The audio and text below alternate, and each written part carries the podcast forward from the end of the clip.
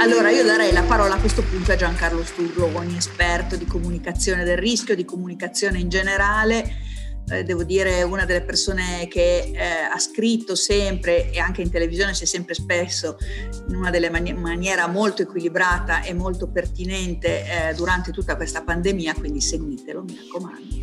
E, ehm, e niente, e a lui, a lui, chiediamo un po' un'impressione su come è stata condotta questa comunicazione. Abbiamo visto eh, l'impatto che può aver avuto eh, della, sulla fiducia delle persone nei confronti delle istituzioni, della scienza, degli scienziati. Ecco, come giudichi tu eh, rispetto anche a quelli che sono i criteri, a quelle che dovrebbero essere le indicazioni, la comunicazione della scienza è una scienza che ha delle sue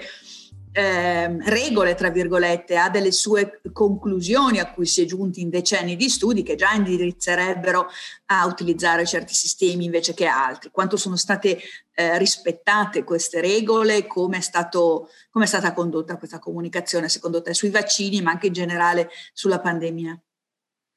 Sì, grazie Roberto anche per la presentazione che hai fatto, in realtà è questa la linea che, che, voglio seguire, perciò insomma l'unica cosa che ti contesto è che cercherò di non essere equilibrato perché non, non, siamo tra noi in questo momento e quindi insomma penso di poter, in genere anche in tv devo dire ogni tanto delle uscite un po', un, un po' insomma non proprio polite, però insomma visto che siamo fra di noi posso anche permettermi di dire le cose come, come stanno. È quello che vogliamo sentire infatti. Poi, giustamente, come hai detto tu, eh, vi porto un po' le mie impressioni, nel senso che io invece non ho studi, no? quindi questi ci saranno, credo, prima o poi in modo più sistematico, però non è che ho, ho degli studi sulla comunicazione istituzionale, perciò non posso fare altro che portarvi le mie impressioni legate alla, mia osservazione da, da, 12 mesi a questa parte di quello che è successo e in relazione anche a, a quello che, come dici tu, sono dei principi ormai consolidati a livello internazionale sulla comunicazione del rischio dell'emergenza a cui ci possiamo rifare per chiederci eh, che cosa è successo e quanto è stata efficace questa comunicazione. Eh, allora, io dico, parto, la mia premessa è che questa comunicazione è stata inadeguata, la comunicazione istituzionale di cui parlo, eh, perché questa è, diciamo, eh, il primo attore che dovrebbe comunicare il rischio, poi dopo c'è una ricaduta che deriva anche dai, dai media, dai social media, però diciamo eh, la comunicazione istituzionale è in mano alle istituzioni che gestiscono il rischio, anzitutto, che hanno la responsabilità della comunicazione ai cittadini, eh, anche da un punto di vista formale e legale. Insomma, quindi da qui che bisogna partire nell'analisi e io credo che di fronte a un evento epocale come questo eh, non ci sia stata una comunicazione istituzionale adeguata. Eh, ci sono tre lacune fondamentali, secondo me, pianificazione, coerenza e pervasività. Eh, non è stata una comunicazione pianificata, credo quasi mai durante eh, tutta questa vicenda, nonostante, come ben sappiamo, insomma, le epidemie sono fenomeni ricorrenti, le pandemie pure, l'ultima è stata dieci anni fa, ci sono stati vari campanelli d'allarme negli ultimi vent'anni e noi ci siamo fatti trovare ampiamente impreparati sia nella gestione del rischio e quindi anche poi nella comunicazione, esattamente come non avevamo un piano pandemico eh, non avevamo nemmeno un piano di comunicazione. Questo è un errore terrificante perché a quel punto sei costretto a inseguire un virus che è sempre più avanti di te e tuttora è così. Eh, noi non siamo mai, siamo mai riusciti a essere proattivi, abbiamo sempre inseguito e siamo sempre quindi arrivati tardi e questo arrivare tardi costa vite. Eh, e quindi per me è un, un problema enorme da questo punto di vista. Eh, la coerenza, insomma, emerge anche da quello che hanno percepito le persone. Insomma, Barbara Saracino ci ha mostrato molto chiaramente che c'è stato un problema anche di, di, di capire, insomma, dove, dove, stesse, dove, stessero le informazioni a cui dare fiducia, più attendibili. No? Non, e devo dire che in passato uh, uh, gran parte delle colpe da questo punto di vista erano attribuibili alle istituzioni. Qui per la prima volta in modo così evidente credo abbiamo avuto un problema anche con gli esperti. Eh, che hanno creato buona parte di questa infodemia, infodemia insomma, su cui ci siamo dovuti. Eh, non sono stati una guida nell'incertezza né le istituzioni né gli esperti in questo caso. Poi purtroppo eh, vado anche oltre, c'è un, un piccolo manipolo di esperti italiani che ha fatto disinformazione per motivi che non, più disparati che non, sono, non voglio nemmeno indagare insomma, in questa sede, però eh, che, su cui francamente varrebbe la pena invece che indagasse la magistratura da un certo punto di vista. Non ci sono gli estremi, eh? cioè, io ci ho anche riflettuto su questo,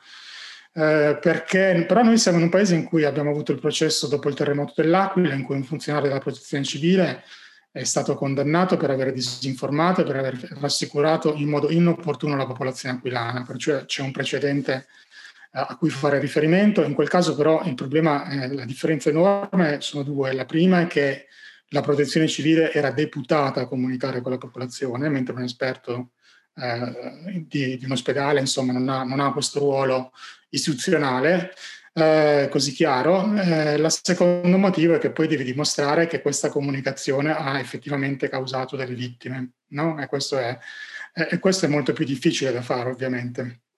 Uh, c'è stata una battuta insomma, del professor Galli che ha detto che in questo paese non c'è il reato di negazionismo. Beh, insomma, attenzione perché non è, non è proprio così scontata la cosa. Eh, dopodiché, diciamo, chiusa la parentesi, però il, lo, il motivo per cui lo dico è perché ci sono delle responsabilità secondo me importanti.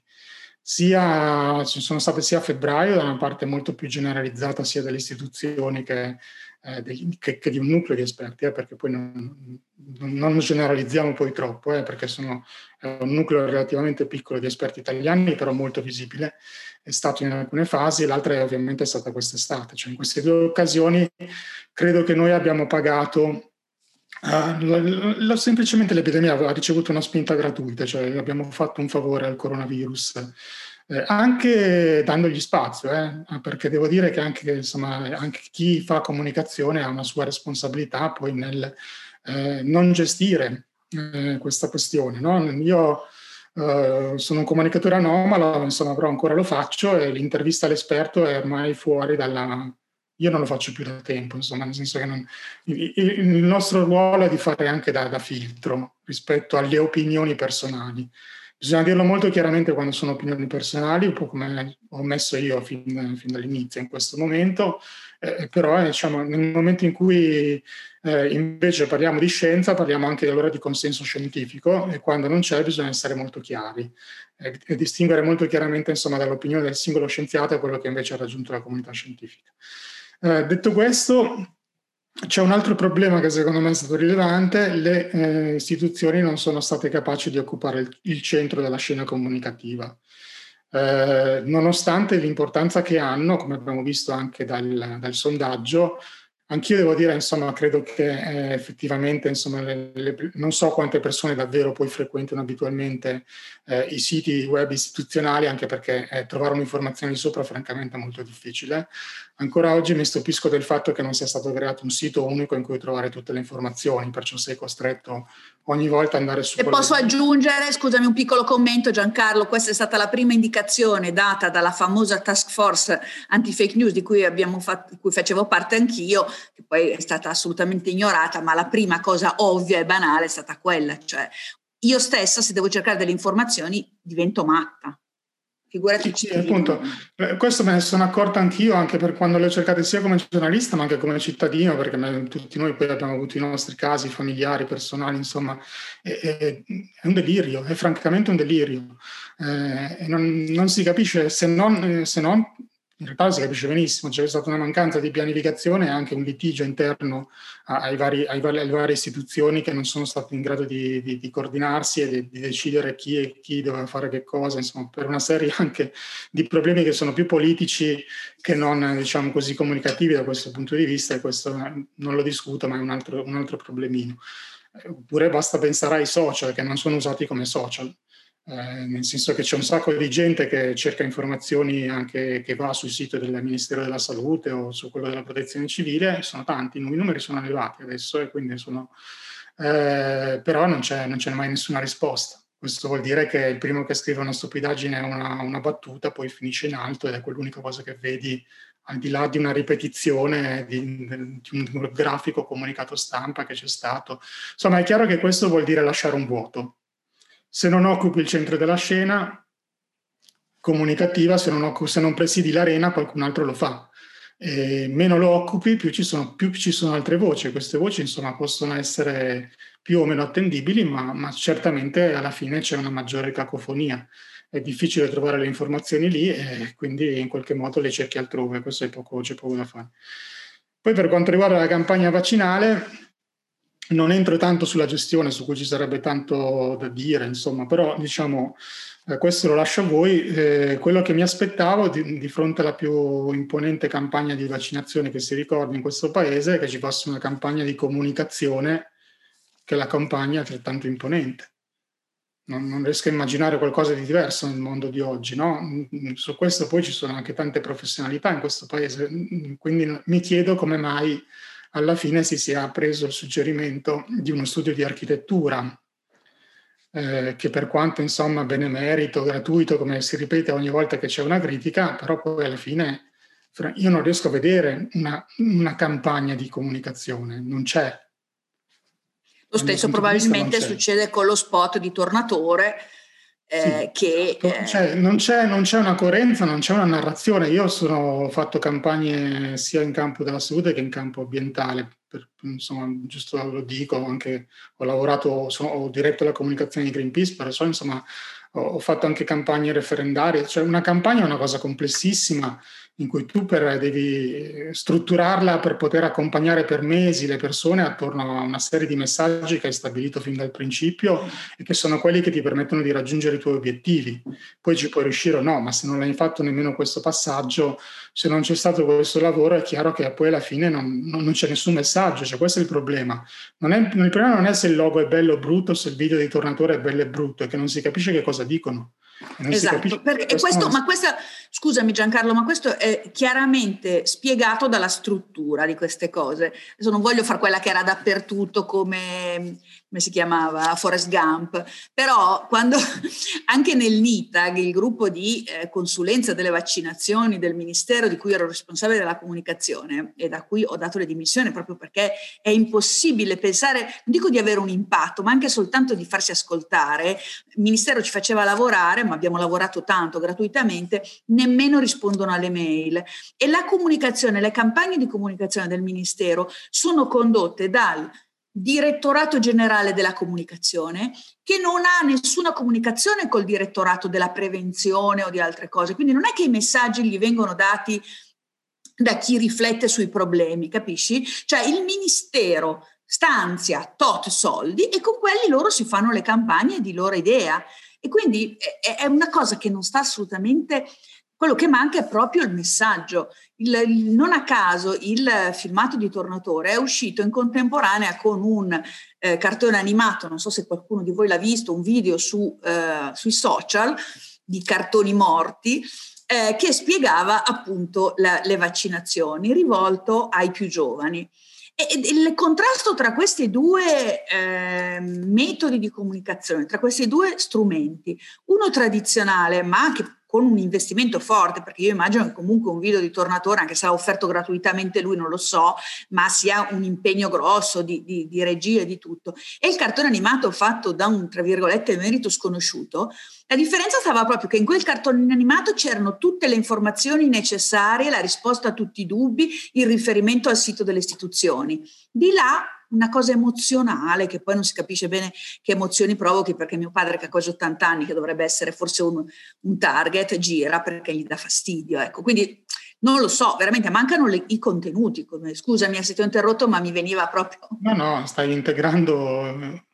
assolutamente quello che sto dicendo, perciò insomma non, non, c'è alcun dubbio. Poi ci sono stati anche momenti in cui il contenuto era addirittura sbagliato, penso al primo video con cui è stata lanciata la campagna, quella invece appunto di... Non Boeri. è contagioso. Mm. Sì, cioè, nel senso arriva il vaccino e c'è una persona che si toglie la mascherina. Questo è uno dei messaggi in cui ci stiamo sforzando da tempo di, invece di, di, far passare. Anche quando ti vaccini ti la devi tenere la mascherina perché per una serie di motivi ci sono dei tempi prima di sviluppare gli anticorpi, ci sono un 5% di persone che, che comunque non, non, sarà comunque protetta dal vaccino e tutta una serie di altri motivi, per cui è, è proprio un messaggio sbagliato, no? che era, per fortuna quel, visto, quel, video credo che l'abbiano visto in pochi, insomma, perciò eh, comunque sia, il punto è che credo che la comunicazione, se, se è gestita così, cioè, nel senso, se eh, l'investimento. Allora, tenendo conto, per esempio, che costruire 1200 gazebo di quelli di Boere costerà circa mezzo miliardo di euro, eh, che questi gazebo insomma hanno una serie di problemi che sono già stati evidenziati da altri architetti, tra cui il fatto che gli spazi sono claustrofobici, cioè sono da sottomarino, è stato detto, quindi insomma non sono la cosa ideale quando devi gestire una, una, malattia infettiva. No? Ma a parte questo, se tu decidi che insomma alla fine che questa cosa costa mezzo miliardo e forse non ne hai bisogno perché noi abbiamo tanti altri spazi dove organizzare forse anche più spazi più adatti, dove organizzare le vaccinazioni, beh, eh, non c'è invece nessun investimento nella comunicazione perché prendi quello che ti arriva gratuitamente eh, da persone competenti, ma insomma che non sono competenti di quello che cui ti serve, no? Cioè non sono competenti di campagne di, eh, di pubblicitario, di comunicazione pubblica uh, di, di, questi tipi di problemi, no? di, di, marketing sociale, come viene chiamato. E allora c'è un problema, vuol dire che la comunicazione non è percepita come uno strumento strategico per salvare vite, che è l'obiettivo della comunicazione del rischio. Eh, la comunicazione del rischio è considerata uno strumento strategico della gestione del rischio per salvare vite, soprattutto in situazioni in cui non hai ancora altre vie, cioè in cui l'unica possibilità per salvare le persone è dire alle persone come proteggersi, perché per tutto questo tempo, fino all'arrivo del vaccino, non avevamo avuto altro, non abbiamo antivirali, non abbiamo specifici, non, abbiamo, non avevamo vaccini, adesso cominciamo ad averli finalmente, ma la comunicazione era e resta eh, riconosciuta insomma, anche dall'Organizzazione Mondiale della Sanità e da tantissime altre istituzioni che si occupano di rischi, uno strumento, se non in, in certe situazioni, più efficace per salvare vite. Allora, se non investi eh, una lira in questo strumento, secondo me c'è qualcosa che non hai capito di base. Eh, ehm, perché eh, questo è come se, cioè, e qui chiudo, cioè come, come, qualcuno ha detto, non è neanche il vaccino che salva vite, sono le vaccinazioni. Allora immaginare una vaccinazione senza una campagna informativa che risponda anzitutto ai dubbi delle persone che sono incerte, che non sono i Novax. I Novax sono una minoranza di cui te ne potresti anche fregare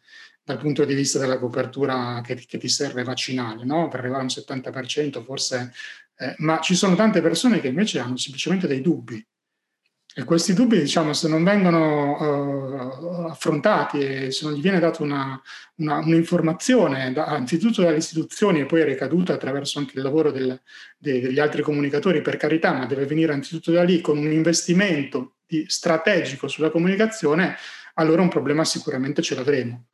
perché questi dubbi non risolti si, si, risolveranno in persone che non, anche avendo il vaccino disponibile, insomma, anche sperando di avere abbastanza vaccini in tempi rapidi, eh, comunque un problema lì ce l'avremo, c'è poco da fare. Il problema ce l'abbiamo perché anche nel piano strategico eh, vaccinale eh, che è stato comunicato ci sono otto righe imbarazzanti dedicate alla comunicazione, giusto perché eh, era un pilastro dell'OMS e allora si sono accorti che dovevano mettere giù qualcosa e hanno buttato giù otto righe imbarazzanti. Quindi ehm, evidentemente, era la domanda che ti volevo fare ma mi hai già risposto, il, il, quando ci si riempie la bocca, si continua a dire di quanto è importante la comunicazione, in realtà nessuno a livello di decisori ci crede veramente, purtroppo, e, e, e le conseguenze le abbiamo sotto gli, occhi, sotto gli occhi di tutti. Ecco, in tutto questo è importante capire un po' anche il ruolo dei cittadini. Ai prossimi due interventi io eh, li eh, concentrerei su questo. Eh, non so se tra Angela Simone e Andrea Lavazza chi dei due vuole eh, cominciare. Eh, entrambi sono portatori di esperienze, di engagement dei cittadini, di una comunicazione che non è soltanto riempire la testa dei cittadini di nozioni, ma coinvolgerli nei processi decisionali e, ehm, e proprio nella consapevolezza eh, di una questione. Non so se vogliamo dare la parola prima ad Angela, che è un momento tranquillo, poi magari i bambini la, la richiamano l'attenzione. Grazie mille Roberta, buongiorno, grazie a... Scusatemi, non ho, non ho presentato Angela Simone, non ho presentato Angela Simone, ma la fondamentali. No, no, dicevo, non ti ho presentato, ma non ce n'è bisogno, no? Eh, tutti sanno Angela Simone, grandissima comunicatrice. I frequentanti di Fondazione Battetti credo. Eh. Grazie mille Roberta, sì, eh, come dire, eventi di Fondazione Bassetti sono una voce e ormai un viso abbastanza conosciuto. E dicevo che mi ritrovo moltissimo insomma, nelle parole che sono state dette precedentemente, i dati, il lavoro fatto da, da Observa che Barbara Saracino ci ha raccontato sono fondamentali per capire eh, qual è la situazione, qual è la percezione da parte dei cittadini italiani senza appunto eh, fare ricorso a luoghi comuni e, come dire un po' tutti i pezzi del, del puzzle si, si, tengono se eh, ci basiamo su, su, quello che ci è stato presentato e su quello che poi appunto Giancarlo ci ha raccontato che andrebbe fatto e, e non è stato fatto. Per complicare, come dire, la, la situazione aggiungo un tassello in più Uh, con uh, forse l'idea utopica, ma che eh, di base Fondazione Bassetti eh, cerca di mettere in campo e di spostare l'asticella un po' più su e non parlare solo e soltanto di informazione e comunicazione che è fondamentale chiaramente, ma uh, avere, ottenere una governance di problematiche così complesse, così come può essere quella di un'emergenza sanitaria che prevede la risposta da parte dei decisori politici e della comunità scientifica con delle risposte tecnologiche e scientifiche, ma che hanno poi un impatto eh, e un'interconnessione ineludibile con uh, valori etici e eh, impatti sociali. Quindi questo significa che per gestire, per governare eh, questo tipo di situazioni, eh, tra cui appunto l'emergenza sanitaria mondiale che stiamo vivendo, c'è la necessità di riflettere anche su uh, delle forme di engagement, quindi di ingaggio dei cittadini, uh, perché si tengano uh, insieme tutti questi livelli di complessità. Questo perché appunto se vogliamo venire fuori da questa pandemia, l'abbiamo visto, le risposte, le decisioni che vengono prese sono decisioni che impattano sulla vita di tutti. Il lockdown, eh, app di tracciamento, la vaccinazione e le decisioni che sono dietro eh, alla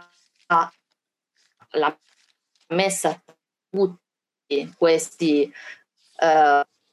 eh, come dire, ritrovati tecnologici e scientifici che ci aiutano alla gestione dell'emergenza Uh, vanno fatte insieme alla popolazione che poi l'utilizzatore finale di questi ritrovati è necessario che appunto sia coinvolta proprio nella, uh, nel dire uh, queste decisioni. Eh, sembra sempre come dire parlare di qualcosa che è da, uh, dire, dal contesto terreno come qualcosa che esistesse su Marte eh, Fondazione Bassetti cerca di sperimentarlo e eh, ha, raccontato poi in una recente anche ricerca che abbiamo preparato con la collega Anna Pellizzone di raccolta di eh, alcuni casi significativi di eh, coinvolgimento dei cittadini proprio su decisioni strategiche eh, di eh, scienza e società insieme ai cittadini. Esistono ormai da decenni, possiamo dire, eh, casi di applicazione, metodi eh, strutturati per coinvolgere i cittadini nelle decisioni in cui i cittadini possono portare le loro opinioni, le loro voci e quindi rappresentativi della popolazione riescono a prendere decisioni insieme a, a chi di, di dovere de, deve prenderle. Eh, faccio come dire un caso mm, molto concreto. Nel, nel Regno Unito eh, questo tipo di approccio di andare a coinvolgere eh, campioni rappresentativi di popolazione per prendere decisioni su eh, tematiche controverse eh, dal punto di vista etico e sociale che hanno a che fare con la tecnologia eh, la scienza sono abbastanza comuni anche nel periodo Covid, anche nel periodo di lockdown, quindi con l'impossibilità di uh, avere incontri in presenza, perché molto spesso le metodologie prevedono appunto degli incontri in presenza con piccoli gruppi di cittadini che si confrontano anche grazie al confronto con esperti tecnologici e scientifici che forniscono i dati e le evidenze scientifiche rispetto a quel tema anche appunto in un contesto di lockdown si è riuscito a mettere in piedi uh, dei processi di ingaggio e discussione con i cittadini totalmente online su decisioni strategiche per l'emergenza del Covid. Uh, c'è un caso molto significativo appunto nel Regno Unito uh, su, uh, su, sulle app di tracciamento, su come utilizzarle e come proprio strutturarle oltre eh, a, a, utilizzarle, quindi eh, quali potessero essere le indicazioni per avere delle app di tracciamento che poi effettivamente potessero essere utilizzate dai cittadini, che è appunto stata condotta nel Regno Unito proprio in pieno lockdown, riuscendo a coinvolgere comunque un piccolo gruppo di cittadini che è riuscito a fornire eh, le indicazioni per poi eh, essere prese in considerazione e sperabilmente messe a terra dai decisori politici. Credo eh, che anche eh, sulla tematica vaccino, non chiaramente sul vaccino in sé, su che tipo di vaccino, eh, eccetera, quindi sulle come tutti dobbiamo rifarci ai dati, alle evidenze di sicurezza ed efficacia che devono essere fornite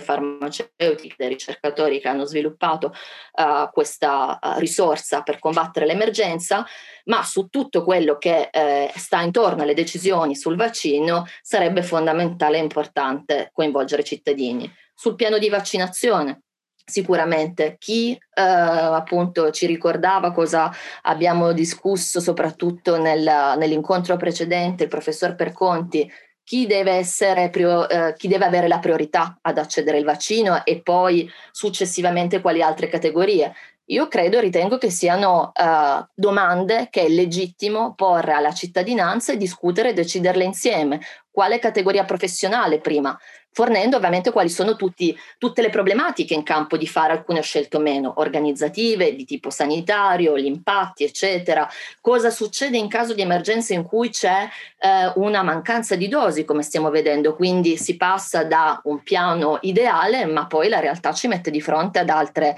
scelte necessarie in cui bisogna rivedere il piano e quindi forse bisogna rivedere anche le categorie che devono essere vaccinate e i numeri di queste categorie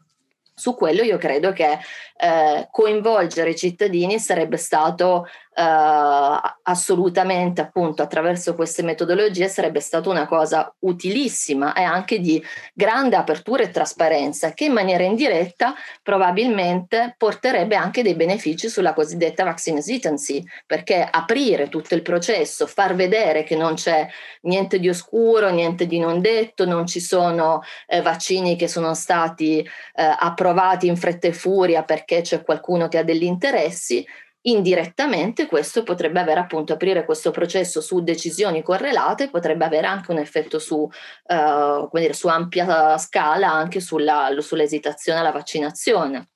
Altre tematiche sicuramente scottanti potrebbero essere oggetto di eh, queste discussioni strutturate. L'obbligatorietà del vaccino, sicuramente tematica esplosiva eh, in cui bisognerebbe prendere in considerazione eh, anche come dire delle problematiche organizzative. Generalmente in questi processi ovviamente non vengono diffusi nomi e cognomi dei cittadini che partecipano, ma c'è ed è necessaria una certa trasparenza e comunicazione su come e dove si svolgono questi, questi eventi e dei cittadini che eh, vengono chiamati eh, come dire, a rappresentare la popolazione e decidere, eh, tra virgolette, in nome della popolazione. È chiaro che in questo caso Abbiamo visto che già ci sono state ripercussioni sui social, eh, come dire, attività quasi di stalking nei confronti di chi ha mostrato il proprio viso per dire mi vaccino come operatore sanitario e sono tra i primi e mi faccio riprendere. È chiaro che eh, come dire, andare a discutere attraverso questi mezzi, eh, utilizzando cittadini appunto che non sono eh, scienziati star o non hanno un ruolo pubblico all'interno di, eh, di, di, questo tipo di metodologie dovrebbe prendere in considerazione una serie anche di cautele, ma garantendo allo stesso tempo la trasparenza eh, di tutto il processo. E eh, non da ultimo, altro argomento che secondo me avrebbe eh, necessità di essere eh, strutturato attraverso eh, queste metodiche eh, sarebbe la discussione sulla eh, cosiddetta certificazione vaccinale. Ci serve, quando andrebbe attuata, in quali misure, cosa è accettabile per noi che sia, eh, come dire, passibile, sdoganabile solo attraverso la certificazione vaccinale. Sono tutte eh, decisioni estremamente eh, complesse che non hanno solamente un impatto organizzativo, che non hanno solamente un impatto sanitario, ma hanno un impatto sulla vita delle persone ed è quindi giusto che le persone partecipino a questo tipo di discussione e di decisione. Eh, non è facile perché nel nostro paese non ci sono eh, molte esperienze, e come dire, userò un eufemismo dicendo non ci sono molte esperienze, non abbiamo nella nostra uh, cultura e nella nostra pratica questo tipo di uh, interventi ed esercizi deliberativi eh, qualcosa si sta muovendo e mi auguro che appunto soprattutto uh, perché siamo di fronte a un'emergenza sanitaria che ci coinvolga tutti, questo possa essere eh, come dire il momento di crisi che viene visto come un'opportunità per cambiare eh, tutte le regole, tutti gli strumenti e intraprendere strade eh, appunto di, eh, di, decisione condivisa, informata e strutturata di cui appunto ci sono ormai tantissimi esempi tempi e non sono la piattaforma Rousseau, detto molto eh, esplicitamente. Grazie Angela. Tra l'altro ricordo che in una situazione diversa da quella della pandemia, ma comunque in un clima molto eh, teso come è stato quello che ha circondato eh, il discorso dell'esitazione vaccinale e dell'antivaccinismo e del ricorso all'obbligo negli anni scorsi, la Francia per esempio aveva seguito un iter diverso da quello italiano, eh, mettendo insieme una di queste piattaforme di partecipazione, che poi in realtà non so quanto sia stata efficace, quante persone abbia coinvolto, quanto in realtà abbia avuto un impatto, ma solo il principio. Credo che l'idea comunque eh, di mettere in piedi una cosa di questo genere nei confronti dei cittadini sia un segno di rispetto. Ecco, quel rispetto che mi sembra che sia mancato molto nella comunicazione, avrei voluto aggiungere alle, alla perfetta descrizione che ha fatto Giancarlo eh, della comunicazione durante questa pandemia, avrei voluto aggiungere il paternalismo che è stato molto forte e che è proprio in contrasto con quest'idea di democrazia deliberativa che Angela ci ha eh, tratteggiato.